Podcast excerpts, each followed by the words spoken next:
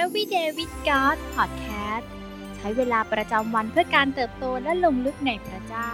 ประจำวันเสาร์ที่ 24 ธันวาคม 2022 ซีรีส์ความหวังแห่งวันคริสต์มาสวันที่ 8 จงเลือกชีวิตที่ดีกว่า เมื่อเรายังเด็ก เราอาจเคยได้ทานอาหารธรรมดาธรรมดาตามร้านขายของชำแต่รู้สึกว่า นั่นคืออาหารที่อร่อยที่สุดในโลก แต่เมื่อโตขึ้น เราพบว่ายังมีอาหารอีกมากมายหลากหลายอย่างที่เราไม่เคยได้ลิ้มลอง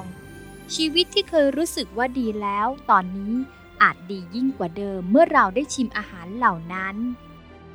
เราอาจเข้าใจว่าตอนนี้เรามีชีวิตที่ดีอยู่แล้ว แต่หากมีชีวิตที่ดีกว่ารอคอยอยู่ เราจะไม่อยากรู้จักชีวิตเช่นนั้นหรือ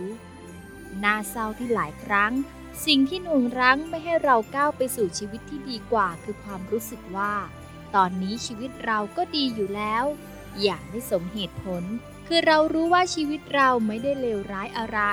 เราทำทุกสิ่งได้ดีอยู่แล้ว ด้วยกำลังของตนเองสดุดีบทที่ 10ข้อ4บอกว่า ด้วยความหยิ่งยโส คนอธรรมไม่ได้แสวงหาพระองค์ ความคิดทั้งสิ้นของเขาคือไม่มีพระเจ้า ในทางฉบับแปลใช้คำว่า พวกเขาไม่มีห้องว่างสำหรับพระเจ้าในความคิดของตน เหมือนกับเรื่องราวของเจ้าของโรงแรมในพระธรรมลูกาบทที่สองเราหลายคนอาจกำลังคิดว่า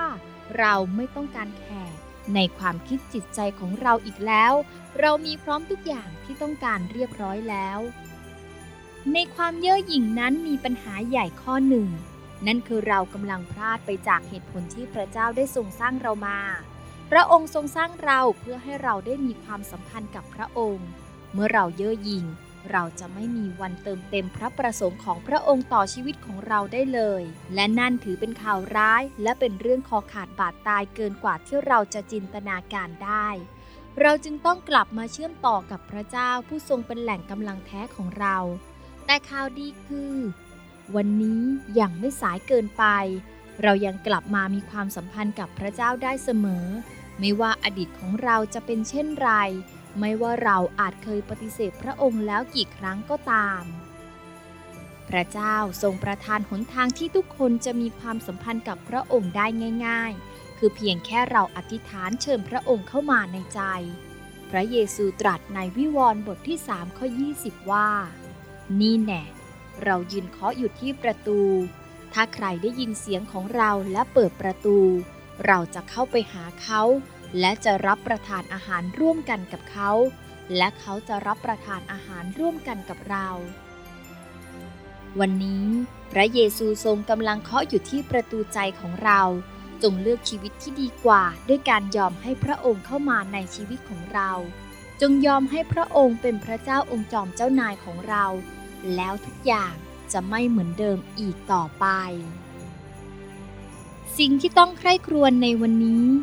ชีวิตที่ได้รู้จักพระเยซูดีกว่าชีวิตเก่าของเราอย่างไร มีใครรอบตัวที่เราจะแบ่งปันคำพยานชีวิตของเรา ให้พวกเขาได้ฟังในสัปดาห์นี้หรือไม่ ให้เราอธิษฐานด้วยกันค่ะ พระเจ้าที่รัก เราขอบคุณพระองค์ผู้ทรงไถ่เรามาจากชีวิตเก่า เราขอบคุณที่ทรงให้เราได้ดำเนินชีวิตในเสรีภาพ และอยู่ในการทรงสถิตของพระองค์ เราขอมอบชีวิตที่มีเพื่อทำตามน้ำพระทัยของพระองค์ ให้เราได้ใช้ชีวิตนี้ให้สมกับการทรงสร้าง ขอทรงใช้เราเพื่อสำแดงความยิ่งใหญ่ของพระองค์ ให้เรื่องราวที่พระองค์ทรงทำในชีวิตเราจะเป็นคำพยานแก่คนมากมายรอบตัวเรา เราอธิษฐานในพระนามพระเยซู อาเมน ขอพระเจ้าอวยพรพี่น้องทุกท่านนะคะ